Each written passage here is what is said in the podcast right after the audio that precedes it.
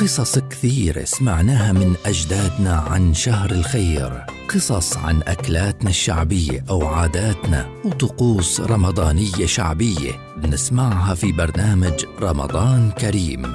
رمضان كريم برنامج رمضاني يصحبنا فيه الحكوات حمز العقرباوي خلال شهر رمضان في مثل هذا الموعد عبر أجيال.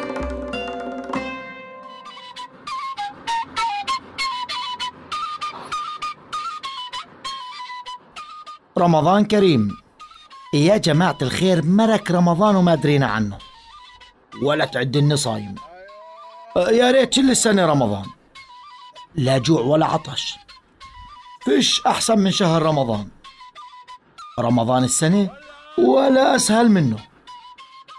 هذا الحكي بنسمعه بعد رمضان أو آخر أيامه.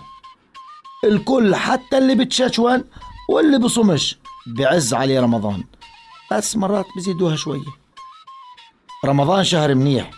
بنحبه وبنشتاق له رغم إنه حجم الاستهلاك فيه كبير. والمصروف عالي. والأكل دايما أكثر من حاجتنا. وبكون فيه للأسف هدر للنعمة. النعمة زي النعامة. إذا رفضتها بترفصك زي ما بقولوا. صحيح بنقول إنه بدنا رمضان طولة السنة. مش الجميع طبعا. بس مهم نفكر شو لازم يكون من رمضان حاضر معنا طولة السنة؟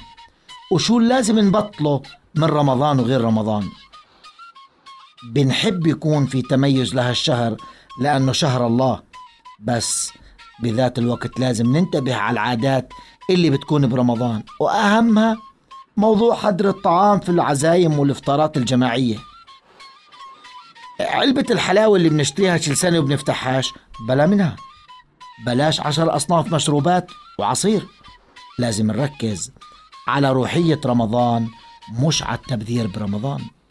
وعقولتهم بلش طعامك بسم الله واختمه. بالحمد لله ورمضان كريم.